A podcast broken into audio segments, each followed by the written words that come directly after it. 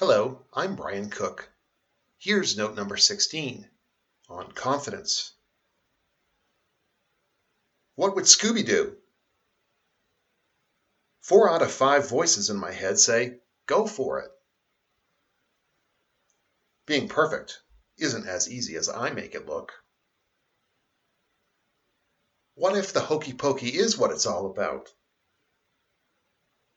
Are you laughing at this selection of bumper stickers? Laughter, especially under pressure, is an excellent indicator of self confidence and potential for future success.